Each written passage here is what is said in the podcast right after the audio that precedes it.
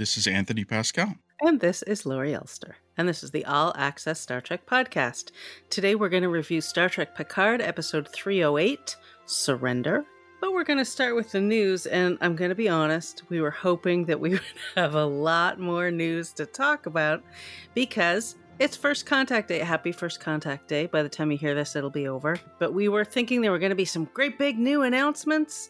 And we d- didn't really. We got some character posters you know, I apologize to our listeners for leading people astray because I assumed that since they announced big things last week, that they must be saving some more stuff for this week. And I guess they've just decided First Contact Day is no longer a day to pile on a bunch of announcements. They decided, for whatever reason, to announce all the things they had to announce in the month prior. And they made three big announcements the Discovery thing, uh, the renewal of Strange New Worlds and Lower Decks, and and the announcement of a whole new show, Starfleet Academy. All of those were big things, two of which happened last week. So yeah, we thought maybe they were gonna hold out for some kind of Michelle Yeoh announcement, thinking that way that it would really stand alone. But they decided not to. They had stuff on social media to celebrate First Contact Day. They Lots of stuff. Forget about it. Yeah, yeah, they had all kinds of things going on. I mean, they did give us so for Strange New Worlds. They put out all these very nice character posters. I mean, they're, they're, they're fine. Um, they're simple. Everyone's looking up. Captain Pike's hair is kind of down to a normal level, so I think they're gonna, you know, because his hair got bigger and bigger over the season. So we'll have to see if it it's reset. Um, but uh, yeah, the the only thing new in there was um, Uhura looks to be an ensign now. She's no longer has the cadet badge. You know, we kind of guessed that would happen, right?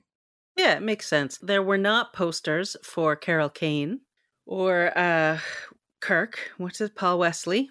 I mean, I was surprised there was no Carol Kane. I, I'm wondering, like, how. I guess she's not a series regular; she's a recurring character, but uh, so too was Hammer, and there was a Hammer poster ahead of season one. Right. I mean, I also think the Chief Engineer should be a main character. Yes, the new shows like don't you know the Titan doesn't have one. Uh, Discovery never had one. The chief, I, I, they've just kind of moved away from the chief, and maybe it's just because chief engineer ends up just being a technobabble character, and you know modern shows just feel like we don't want to do that. I like a good chief engineer. Um, there's one more fun thing though, which is Celia Rose getting posted. She did this herself. This great clip of some of them on the set dancing. So it's Ethan Peck, Rebecca Romijn, and then Anson Mount comes in, and it's just they're all dance. It's just adorable. It's like a few seconds long, like 10 seconds, five seconds. Anyway, you watch it. If you watch it over and over, you will just feel happier. Yeah, the only other things that happened on First Contact Day were like minor merchandise things. So you guys may remember a company named Corgi that made diecast stuff, even going back into like the 70s. They announced that they're coming back with new Star Trek diecast, but they didn't release any images or anything. The Starfleet Command game added the Titan to the game, which nice. uh, ex- excited Terry Matalas. And uh, EXO-6 announced a, a Worf figure from First Contact with the spacesuit. The no big announcements, you know, related to merchandise. So I, I guess First Contact Day isn't a big deal anymore. I'm wondering. I hope that Star Trek Day is going to still be a big deal I think it will be. I mean, they did look for First Contact Day. They did a cute little TikTok video. I think they just are shifting what it is. Yeah, and maybe you know, it's just we didn't know because we were comparing it to previous ones where we had big announcements. We've reset our expectations, but we did have announcements in March and April that were significant. Yeah, that's the thing. And it's why we were wondering why they were coming then, but we still got them. Yeah. One thing we want to let people know uh, that's up on the site, by the way, is Matt did his usual thorough, detailed review, this time of the Star Trek Next Generation 4 movie collection 4K Ultra HD Blu ray. It's a set, lots of pictures, comparison shots, details, special features, everything you always want when Matt does a review. And usually by the end, you want to buy the thing that he's talking about. And all four of those are available individually if you just want to buy First Contact, which is appropriate. Exactly. Let's do a, a bit of Picard news roundup before we get into the review. We got some clarity on the whole James Kirk remains being at Daystrom Station because, you know, we were joking last week about maybe it'll be Zombie Kirk, but I did have some concerns that they were going to resurrect him, and uh, they're not, at least not for the moment. So Terry was at GalaxyCon the previous weekend, and this issue came up, and he basically said he didn't like the way Kirk died and was left on Veridian 3 in generations and so he put him in daystrom but it was he said someday someone could do something with that maybe an animation or something but it was in no way them telegraphing they were going to resurrect kirk and you know and that's that. He mentioned the book the return which is the shatnerverse book from 1996 um, he said maybe it's a little bit of a nod to that. I'm surprised how many people some people were upset over this you know upset that it you know that they aren't resurrecting him like why did you put it in if you're not going to do it? You know it's a little shatner interruptus perhaps. Um i thought it was a little bit of a distraction in the episode but i can't be upset about something like this no but i was i was worried they were going to do it because there there are so many things dropped here and there that you don't know what's going to be big and what isn't look i remember before discovery premiered when people were looking at the serial number of the ship and saying it meant it would be a Section 31 show. And I was like, oh, they would never do that. And they're never going to bring back Section 31. It was such a misstep. And now it's all over everything. So, right. Although that was more because Bryan Fuller. Bryan Fuller is a fan of Halloween. Yeah. And, you know, had, but Section 31 did show up, but that's, you know, people were right guessing, but that, you know, the clue wasn't the clue. But when they drop these things, you never know if it's, is it an Easter egg? Is it a fun mention? Or is it actually leading up to something bigger? And you can't, you can't always tell. We're going to get into that in, in the, in the review later. There's a few of those little moments in this episode where you're like, is this an homage? I don't right. know. You know. by the way, Shatner made a joke on April 1st about, you know, showing up on the station as well. So he he's getting in on the fun. Yeah. The more significant thing that Terry talked about at GalaxyCon was the Star Trek Legacy show and how he ends the season. In tucking in the context of Star Trek 6, he again reiterated how he liked how that closed off the, you know, narrative loops of those characters, especially Kirk, and that they're going to do the same for the next gen crew in this one, in, in season three. Yeah, with all this talk of a spinoff, people sometimes forget. Oh, right, this was originally be- talked about as giving them the proper ending. so it will do that. He has revealed that the season finale title episode is The Last Generation, which is a bookend to the first episode, which was called The Next Generation. Right. And on Twitter, you know, he made it clear this is the last, you know, eh, this is their last appearance. In you know, that's how it was put together. Yes. And that makes sense because even if there is a spin-off, I can't imagine there'll ever be another thing where they're all together again. Sitting around that conference table. Exactly. We may see one or all of them in other things at other times, but I, I don't think we'll ever see the next generation together. Right. We're going to see them in episode 8, 9 and 10. And that's that's that. So, you know, enjoy it while you got it. I think is the message there. um and I'm enjoying it. Oh yeah, no, I'm loving it. He did also just talk about if he does get to explore more in this timeline that he would love to check in on other characters and storylines from the other shows of next generation's era like he talked about i'd like to see what's going on with the klingon empire or the doctor from voyager or kira nerys and of course uh I, he did say you know riker needs to be involved no matter what because he's so fun. Can't argue with that.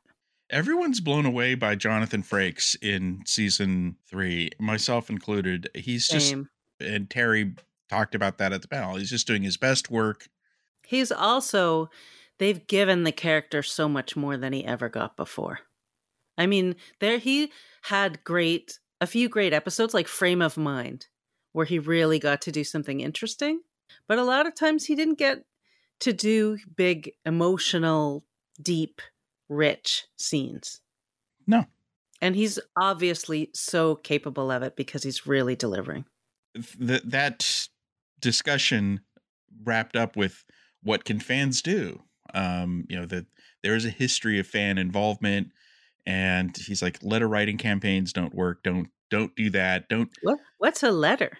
yeah don't send like, uh, like uh, but during like two decades ago it was a thing to like send things to network like you decide you know there's examples of people like you know send sending something from the show and everyone sends it to the network as a, eh, you know it's some kind of show of unity um and he Don't joked do about that. Every, everyone's sending chamomile tea because Worf likes chamomile but then he's like no don't do that Right. it, it won't work. It'll just annoy people. But you know, he's like, you know, maybe you know, it'll help if you watch the show. If you talk to other people who maybe walked away from Star Trek to watch the show, and uh, you know, he said, be loud. People have been using the hashtag and uh, signing the petition, which is like since we first mentioned the petition two weeks ago, it's got another six thousand. So I think it's up to sixteen thousand now. So Nice. there's no magic number you know if it hits and like you know paramount says okay you get a show now but it can't hurt Yeah. he didn't mention the petition he's not real you know he i don't think he wants to be looking like he's pushing people to do this but it's happening whether he's involved or not Right. the only thing he did this week was someone said something about alexander on to him on twitter and he posted a tweet saying he'd be in the Star Trek Legacy show, which I'm not sure if that was a joke or not.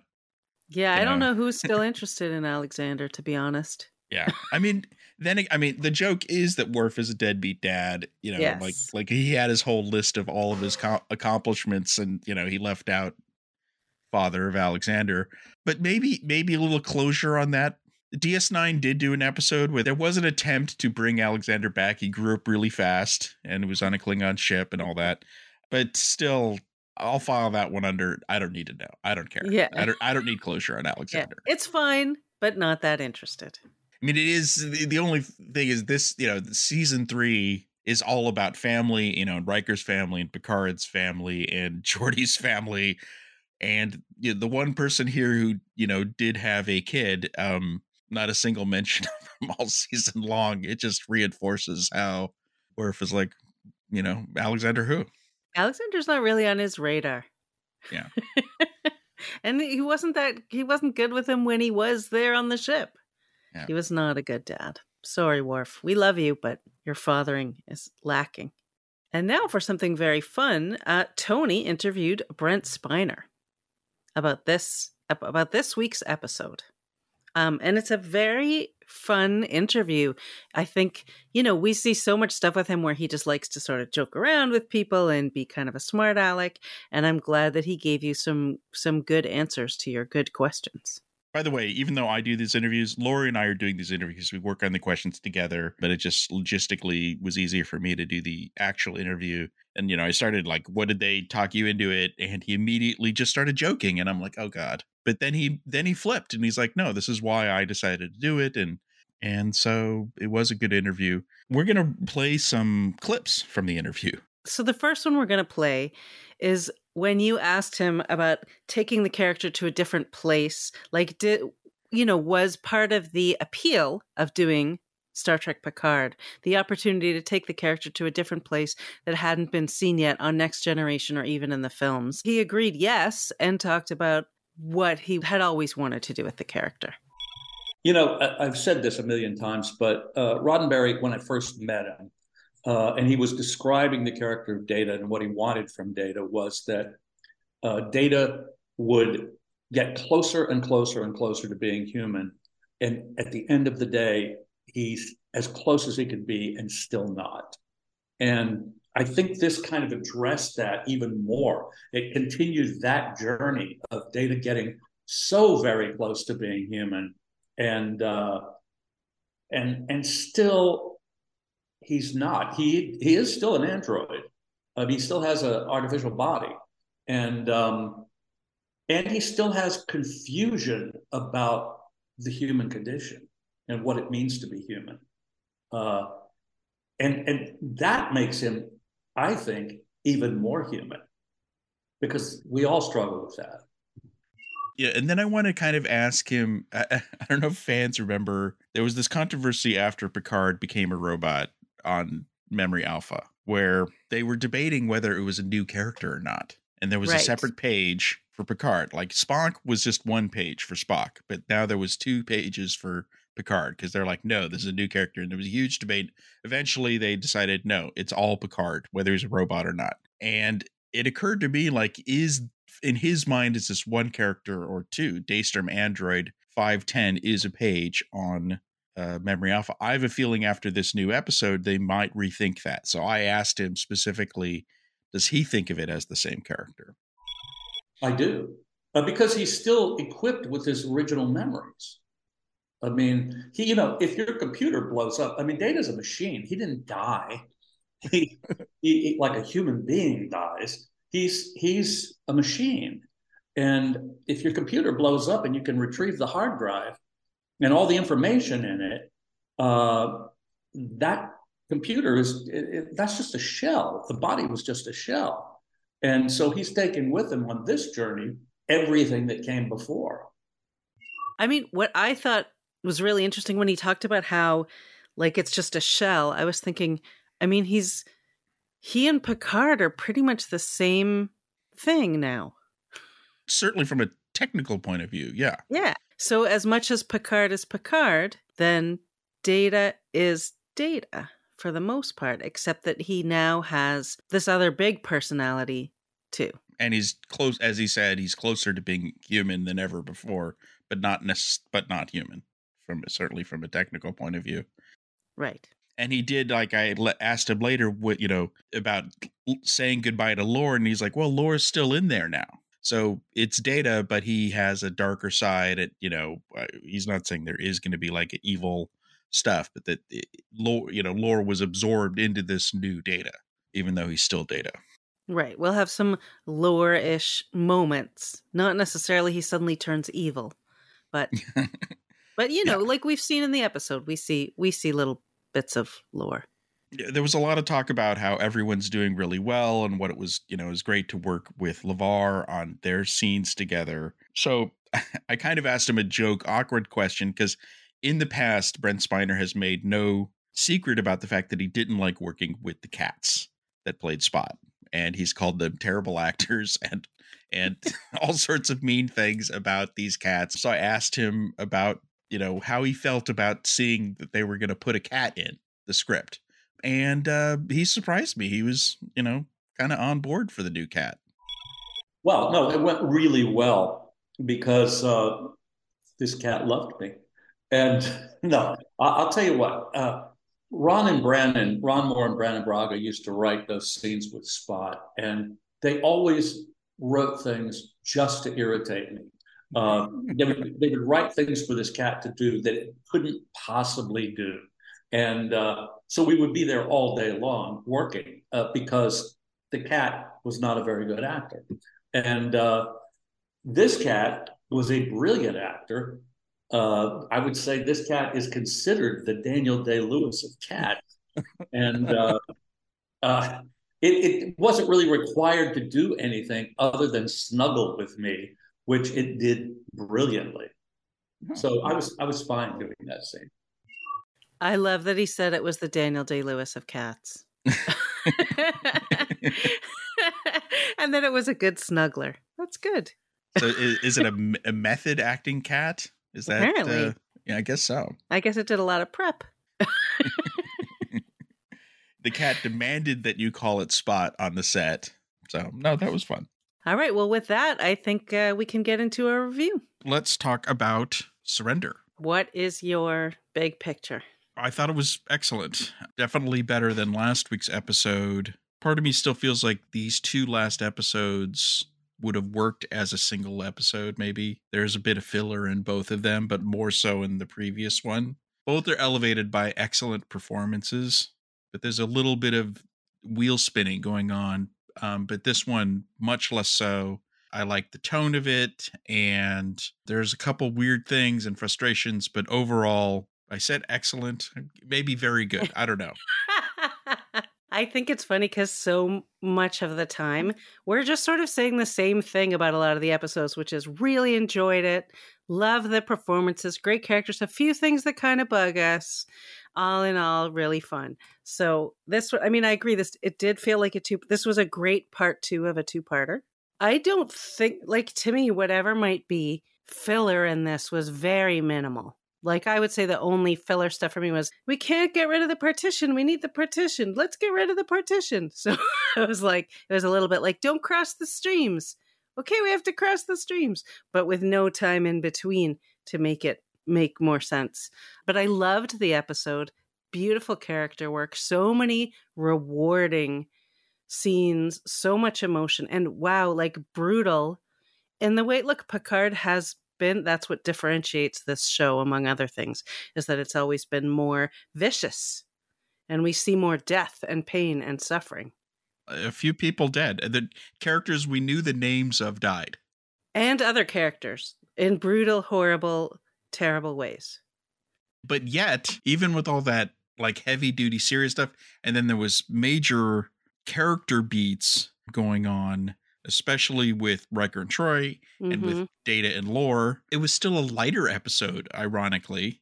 There was a lot of real fun moments, little moments, light moments, which the previous episode, there was like, they didn't have that. And I think a lot of that is because they really rely on Frakes and Dorn to lighten things up a bit. And when they're not there, you don't get that. And I think it's needed. Yes, and lore, like and Brent Spiner as lore, did add some good comedy also. Yeah, and as Data 2.0, whatever we're going to call him. Right. You know, he's kind of funny too. Yep. Um, and Picard even got a little a, a little laugh in with his um I did like how they immediately like had to do the thing of are you a changeling you know, and then the story, and then it was another story about how people don't like his wine. I know nobody likes his wine. I always think, oh, it's this great wine. You'd be so happy to get it, but apparently not. Yeah. Although I did, if I'm going to nitpick right now, because I might as well, I loved that little exchange. I thought it was great. But then later, like, Raffi just says to Worf, like, it's me. And he goes, okay. And I thought, oh, well, that's a little risky. Maybe that was their secret code word. that they'd worked out before. just keep it simple. Just say it's me. Yeah, just say it's me. Everything's fine. Don't worry, it's me. Okay. Yeah, but I did like that scene, and that was funny. Yeah, I, I mean, we've only got two more episodes. They now have this changeling detector because it can get a little tedious. The kind of um, you know, are you, are you not, you know, prove it to me or not thing can get every time two people meet. Right. You know, every time you go into a new room, you have to prove that you're you. But it uh, they made a fun moment out of it this time for sure. He didn't quite call it sour mead like Worf did. But So let me ask you this, do you feel like they are we got a lot about Jack. They kind of came right up to the line. I know. If it weren't for the last episode, because you know, in the last episode ended with Vadic saying, Jack, it's time for you to find out who you really are all episode I was waiting for them to say, "Oh, okay, this is it. This is the thing." Right. And they kept on getting really close without saying it. And right. So let's break down what we know and try to put this together. So because we so Vadic told said to Jack she asked Jack if he knew deep down what he is talked to him. She said, You're hearing the voices. She talked about after years of solitude, which I assume she's referring to herself. And she says she can help him make it all make sense. She knows about the door that he's seeing. She told him she wants his gifts. Which she he, knew all about. She knew he could project into people. Yes. That he, he is becoming who he was meant to be. She definitely knows what his deal is, and it obviously has something to do with her masters because they want him badly.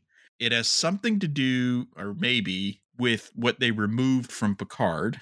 Right? Yes. They removed Picard's the, the, the part sections of, his... of his parietal lobe that were infected or not with Irumodic syndrome. Which Jack also has, or he has what people think is that, but maybe is something else. There were a couple of telling things. One is when Seven decided to stay on the bridge at the end, Vadic said it's it's fitting that yeah. Seven chose.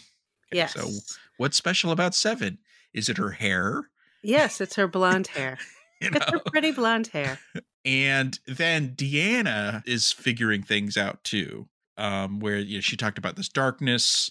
Which she said isn't in him, but it's around him and passing through him. That's how she described it. Also, by the way, A plus to her for saying, I'm going to talk to your son to Bev. Thank you. I feel like Yeah. everybody keeps forgetting that he's also Beverly's son and that she knows him better and that she raised him and loves him more, truly. And everybody just speaks to Picard. So I was like, go, Deanna. Thank you. The two friends are back together. And she says there's an ancient voice in him, a weak ancient voice.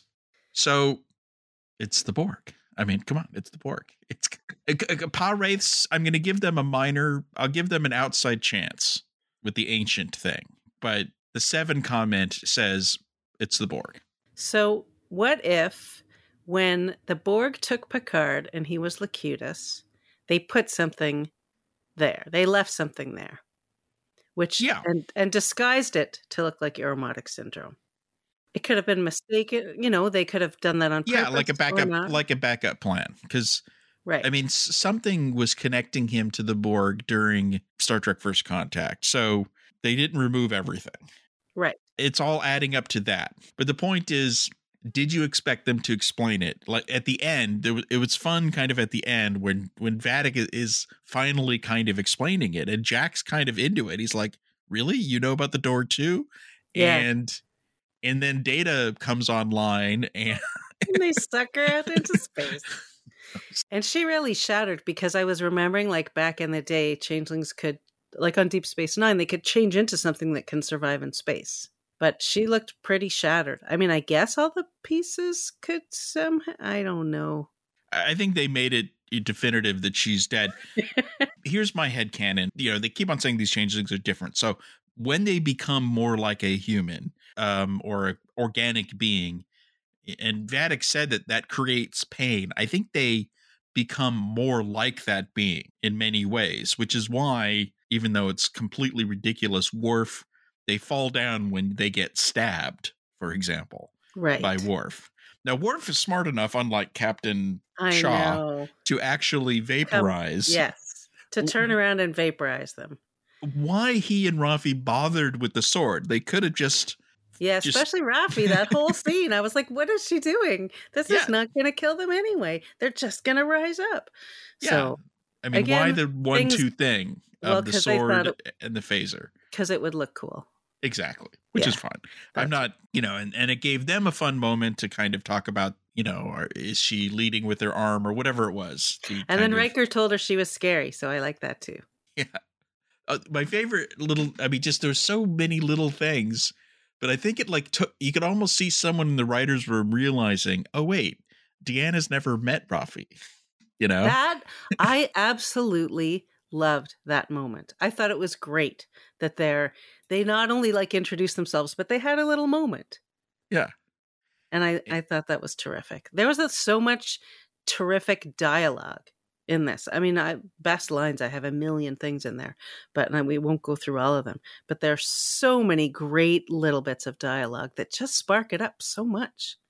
no no it's very very well written so i you know so that's you know, i think we you know i'm frustrated on the level of jack information but it's kind of by design i'm you know i guess uh, that they're going to save that for the finale and save the reveal of the true big bad Right. I assume we'll find out most of that in episode nine and then have to save the day in episode 10. Well, episode nine has got to be Frontier Day. They can't drag this out anymore. they, they at the end they said it's like hours away. So are we going to have an episode that takes place in that like short, you know, two hour period or whatever it is? Uh, Nine and ten are supposedly kind of like a movie in in, in themselves. So I think like it's going to as a combination or each? as a combination. Like you could watch them as a movie. Do you know if they're um the same general length as the other episodes? I don't been? know, and I haven't seen them by the way. I'm- Yeah, we know, don't have them yet. but you know terry has described them to me he directed both I, I certainly hope we meet the boss since Vadic is now gone in episode nine It's a good thing the face isn't living in her arm, is all I have to say. That was such a weird mm. theory i don't get that. she's dead it's over but there's still changelings all over. There's fake Tuvok. They're all over the place, you know. Right. So her gang of changelings, the Shrike gang, are all gone. Right. They've killed all the ones who were on the Titan, and the Shrike is gone now too.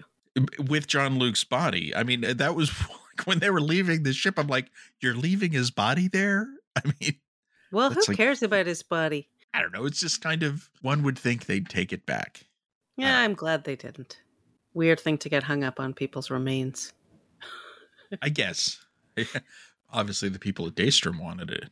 One, I mean, this is such a nitpick, but I didn't understand. So, so when they showed Worf and Raffi on the Shrike, they said, "Okay, let's get back to our shuttle," implying that they took a shuttle to the Shrike. But in a wide shot, you could see La Sirena flying around on its own, I guess, I was But- very confused about all but that. slightly cloaked. And then later, Riker calls in from a shuttle, and they say, "Okay, your shuttle can dock." So, what's the shuttle? Like, can't La Sirena just dock with the Shrike and then dock with Titan?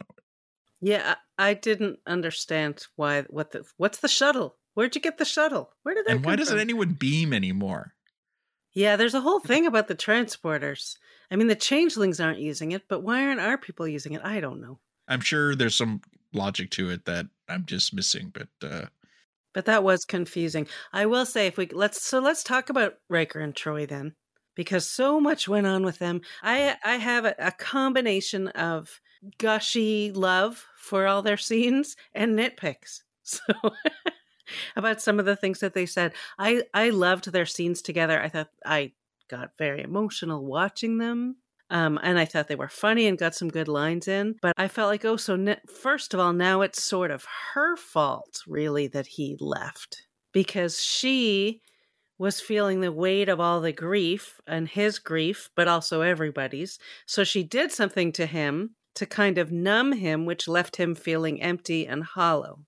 yeah, some kind of mental Xanax or something, which uh, kind of retcons Nepenthe from season one. When we saw them, they seemed fine. They seemed good, but they weren't good. I mean, I was speculating, I think, early this season about Nepenthe and how it didn't seem like a healthy thing that they were still there.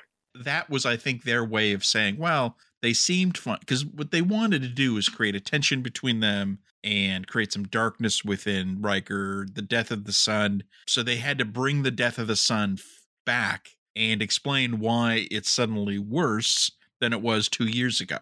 Right. And so this was kind of their way of doing that to say that was a kind of false impression we saw earlier.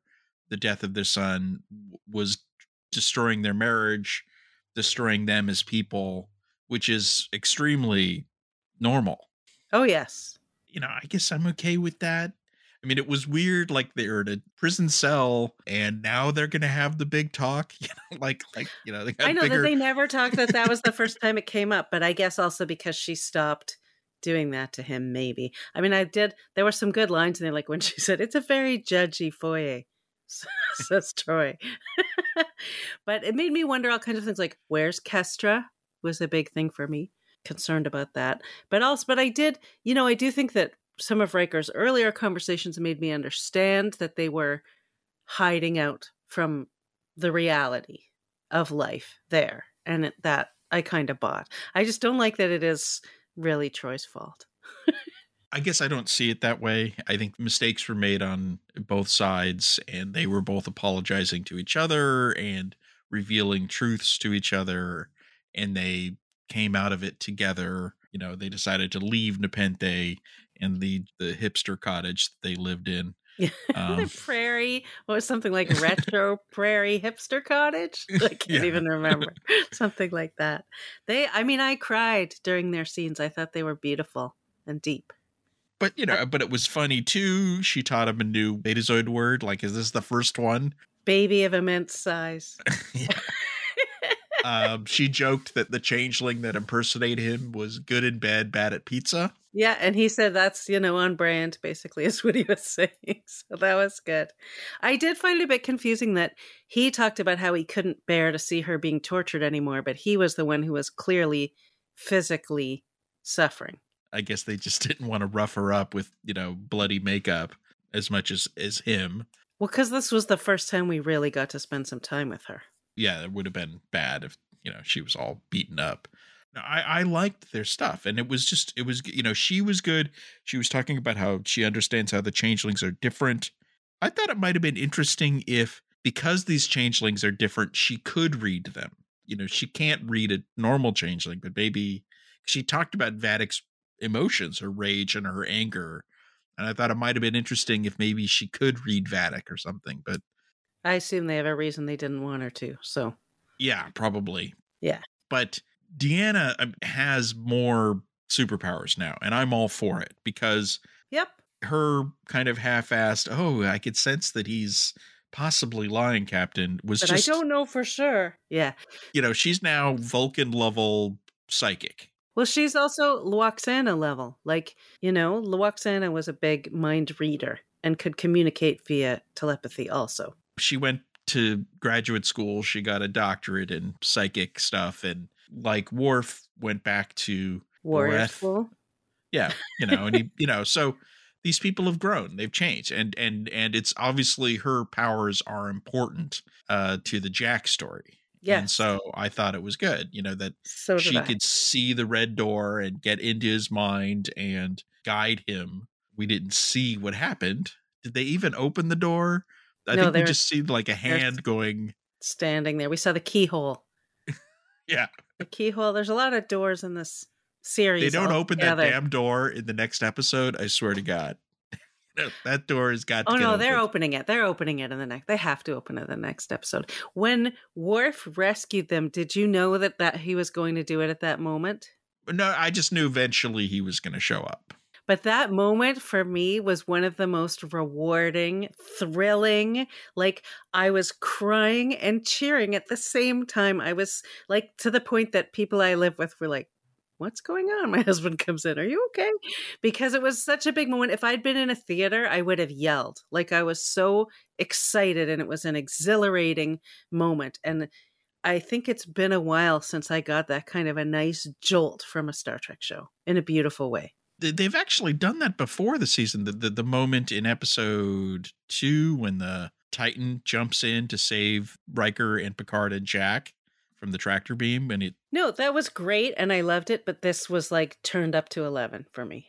And then his whole thing of how he loves Troi was so good. There were that was a beautiful thing also and she's just loving it and Riker's like I think this is more of the torture. Is this more torture?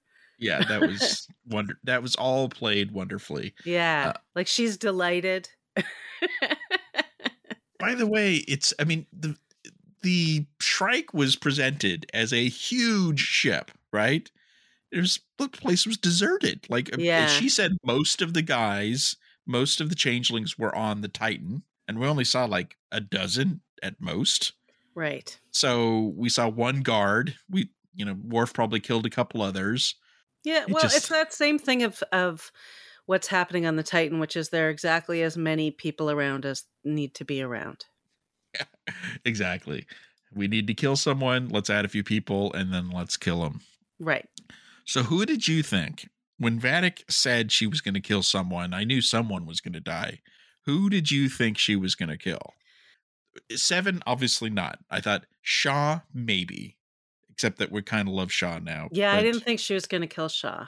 Then there's someone we've seen and we know their name, and then there's Rando because that was would be so cheap. I was like, please don't have her kill a Rando. and I, in my emotional, fragile heart, I'm going, please just make it be a rando. Not for the best story choice, but just for my poor tear filled eyes.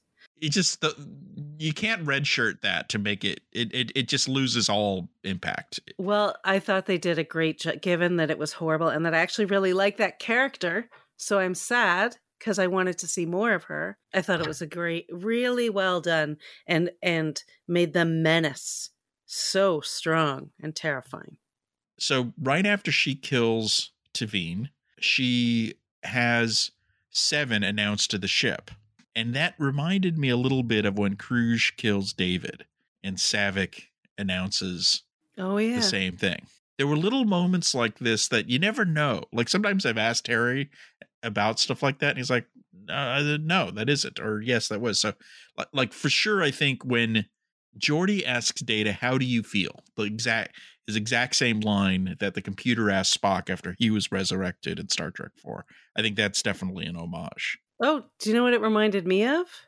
What was in Wrath of Khan when McCoy says to Kirk, "How do you feel?" and Kirk says, "Young. I feel young." It could have been that as a little well. more of that. Although I guess thematically, the other one makes more sense. This one has more of the emotional connection, maybe. We just went through an episode where they're wearing all of their Easter eggs and connections on their sleeves and on their pants. They have like cargo pants full of connections. They're more subtle now where you have to go, is that is that one? And it doesn't, you know, if it makes you if it evokes that, that's all that matters. It's not Yeah. in your face. And and some of them are so subtle. Like I mean the biggest ones where Data's handing over all of these objects from his life. And those are recognizable, but they weren't they weren't too much. You know, Holmes obvious. Tasha and the deck of cards was good, and that all those things made actually made perfect sense. And then Spot being the big one, that was a nice touch. I would have liked to have seen a painting he made of Lal. Yes. Well, Lal got one name drop, and then again, I'm sorry, out goes the woman. They never they talked about before more than they talked about her. So she was she got a brief shout out, and then ten minutes later, she what didn't exist anymore. That was it for her. But there's like a really subtle thing, like the deck of cards that is the same deck of cards from All Good Things. Same No, of course it is, and that's great. I didn't look for that, but that's great. They didn't use that deck of cards in the first episode of the series, which started with Data and Picard playing poker. Right. That shows you Dave Blass is like, get me the all good things deck of cards. Yes. Or we'll make it. We'll do whatever we have to do. And they found the original spot. Okay, they didn't find the original spot. I, I thought that whole thing. I mean, I knew you must have known the trick he was playing by handing over yes, the little memories. of course. It was But it still worked. Even though I figured it out while it was going on, I thought it made sense. Like it fit and it was meaningful and moving. so. This means that Data is Data. His memories start from Nemesis, but he now has emotions and he can use contractions. I think he has parts of lore. Yeah, absolutely. He's he's um Like when he a- when when he made his announcement and he said unwanted guests and monologuing protoplasms. I'm initiating an immediate shift change. I was like that is lore's influence for sure. yeah he's he's got a little dark side in him, Yeah. but no bad intent. Right. He's just got some of the creativity of lore. But he's still not human. He's just closer. A lot closer. Yeah, he took a big step. Well, it's been, you know, just like Deanna and Worf, they're all growing and evolving. Yeah, he said his quote was great. He said, I'm mostly myself, albeit with a dash of computational joie de vivre, which I thought was great. But I also, you know, I wasn't a fan of the emotion chip storyline back in the day because I thought that in some ways took away from what makes data interesting. And I didn't feel that way with this stuff. I feel like this is going to make this isn't quite data. It's data, but not data.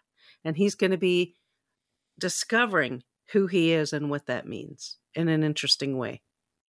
It was interesting that he's the one, because they were kind of all talking about factual stuff at that briefing scene, which we'll talk about later. And he's mm-hmm. the one who brought up the emotional component in Right. Jack.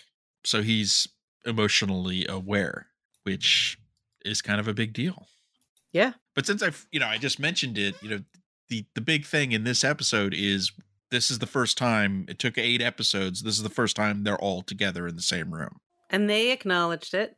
They appreciated it, which I liked. I loved Troi reaching out and taking Bev's hand and them just having a moment to do their old thing. It was great. But then I thought, you know, the there's a missing scene for me there. And then the missing scene would be that outside the conference room, Jack, Sydney, Alondra, Seven, Raffi are out there going, what are they what do they all do? How come we're not allowed in there? You know, maybe Shaw somewhere around too.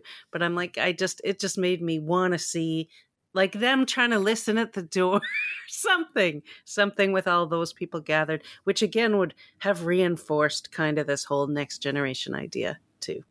Yeah i thought about that at the time and eh, because they are they did start with small talk and it was a friendly thing so it is kind of old friends getting together but then they kind of switched to let's talk about the changelings and shaw and raffi at least and should seven be in this meeting. Yeah and you know ev- they all should be in there yeah but it would have been fun to have seen them outside the room just listening at the door yep one thing I did like about this episode, and Sydney did play a part in this, is at the beginning, Jack is like, okay, something is up with me. I can hear people's thoughts and actually control people.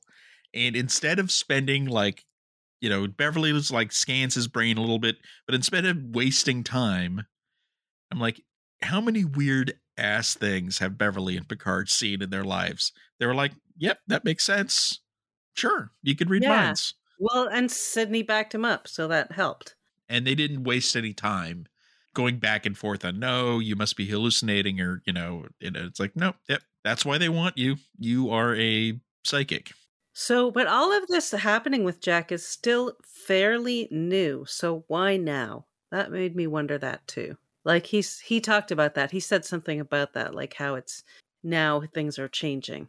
well i think it's actually the face um we saw that the face could manipulate vadic over time and space so i think the face is reaching out to jack this ancient voice as deanna called it and trying to activate Jack to draw Jack to him.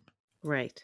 You know, it's obviously important to the face to get to Jack. Now that Vadic, who was his, you know, kind of go to person, what's plan B? Like, will Jack, you know, get, we've seen this before. Like, will Jack s- kind of be drawn to the face, want to go? Right. Maybe. Right. Or be turned somehow at some crucial moment. Um, I think that's possible. You know, if this is like his true connection to the universe or something like that. But then it was telling that Deanna said it wasn't in him, but it was going through him. Like he was more of a conduit.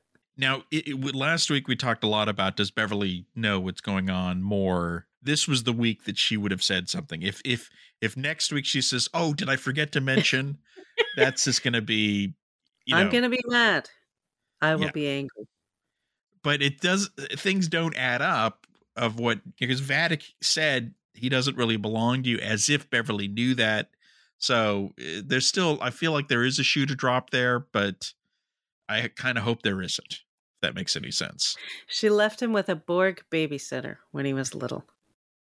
This episode was filled with great scenes and interactions that so it's it's easy to just start list like I love this moment, I love this moment. This was a great line. And it's great that it's filled with all that stuff and I still feel like we did move the story forward quite significantly. Yeah, there was a ton of forward momentum. It was just kind of I just wanted them to open that damn door. I know, well they will. I know, I know. Eh, but I'm not upset. It's more like I just, you know, which is a good thing. Yes. I really want to see the next episode, but it's it's a good cliffhanger. I thought the previous week was a bad cliffhanger. So, um, it's such a good season. I never wanted to end, but here we are. I know. I can't believe there are only two left. I'm getting sad about that because it has been, I've said this before, it's a gift. It feels like a present for all of us. You know, I still feel like Seven doesn't. Eh, seven had some good moments in this one. I mean, she they they are growing Seven a little bit. She gets to do cool things every now and then, but her personal issues with Raffi, I guess we're just not gonna. Those aren't her journey. But she had that thing with Shaw about talking about consequences, and then she decides to stay on the bridge. Which I assume was guilt because she's the one who let the whole thing happen. But then she got to blow up the ship, you know, Right. He let her do it. and she got the line, "Get off my bridge." Yes, she did. but I would like to, first of all, I really, I feel like we were told there would be more interaction with with Raffi and Seven and our next gen group. So I guess that's all coming in the next two episodes. Because I remember like Gates saying it was so great working with you. And I'm like, what have they? They haven't done anything together yet. I don't think they've said a word to each other. I don't think so either. And I would very much like to see them integrating because that first time when uh, besides the the Riker Shaw conflict, which she did tell him this time, my name is Seven of Nine, which I thought was great. Yeah. But Riker really liked her, and I just and I thought, oh, it's great. I want to see them together more. And then that was the end of that. Also, This show has too many characters that you Yeah. want to pay attention to because you want you know you want to really know more about Sydney, um, and what her deal is. But there's just no no time for that. it's a good problem to have. We have too many fantastic characters. Yeah. I mean, Jean-Luc Picard himself kind of took a big back seat. He was a big part of the previous episode, but this week he was, which is fine. He was kind of barely there. You know, he was just watching as Geordi and Data and Lore were doing their thing, and then he kind of brought everyone together at the end. And he does. He's the he is the one who's pushing things forward. Who's like, Data, it's great that you're back, but we really need you to take care of the ship. Can you do that first, and then we'll have a nice reunion? Yeah. But that allows the Riker and Troi moments, the the Data and Lore moments. Mhm. So I think that's fine, and he'll have plenty to do in the finale. The Geordi and Data conversation was beautiful. I thought. When its data is renewed, Yes, they talk about their friendship.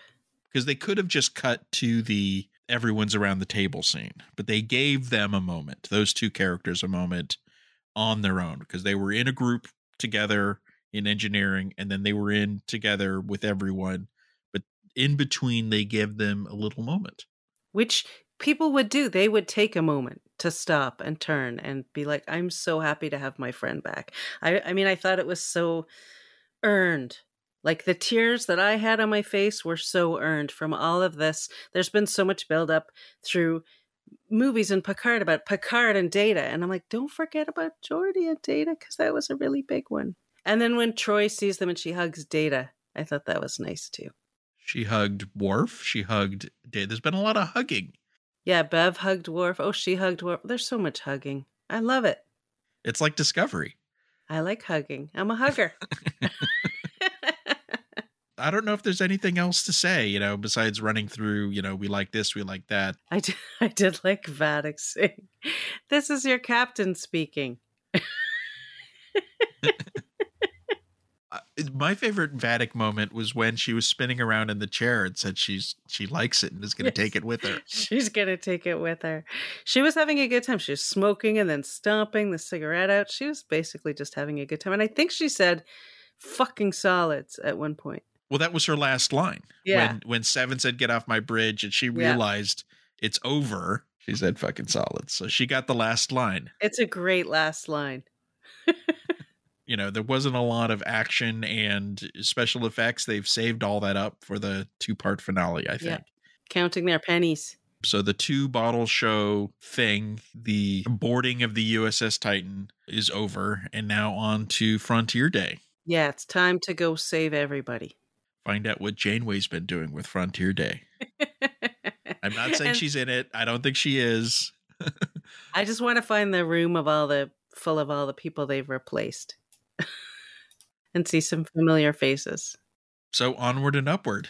Two more to go. Yeah. Oh, it's going to be so brutal when it's over. But I feel like I'll just be crying and laughing and yelling, and it's going to be a loud viewing, is all I have to say.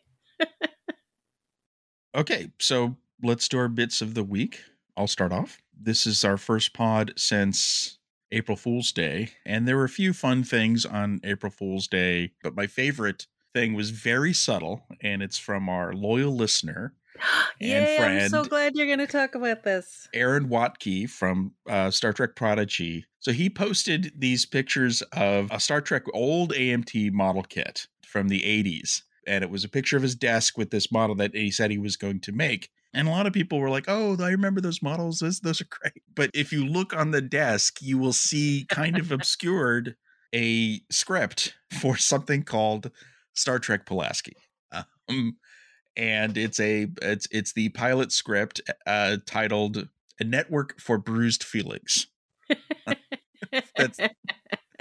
and it's got a logo. Um, and there was some like uh, test art for it. But again, this is subtle, right? So so a lot most people like missed it, I think. They thought he genuinely was building a model. And then the day afterwards he kind of fessed up and he showed the pictures better. But that was my favorite April Fool's Star Trek prank of the year. Well done, Aaron. That was my favorite also, so I'm very glad you brought it up. So, what is your bit of the week? Mine is just some fun trivia that, you know, we do post this every year on social, but it always, I love when people are surprised by the knowledge that we have given them. So, March 31st was the birthday of William Daniels, who people know from St. Elsewhere, Boy Meets World, Girl Meets World, the voice of Kit on Knight Rider. Um, but he was in a Voyager episode, and people forget that. Um, and it's the episode's called Critical Care. It's a seventh season episode. He was the voice of the allocator. I love that nobody knows that. I was listening to the Delta Flyers review and they didn't even mention it. And they always go through all the guest stars. So somehow they missed that one too, which was cool. And people are always like, oh my God, he was the Knight Rider car. So that's just a funny one. And he's he's 96 years old. Amazing. He's still married to Bonnie Bartlett, who was on St. Elsewhere with him as his wife, and she's also in her 90s. And they're both just kind of amazing.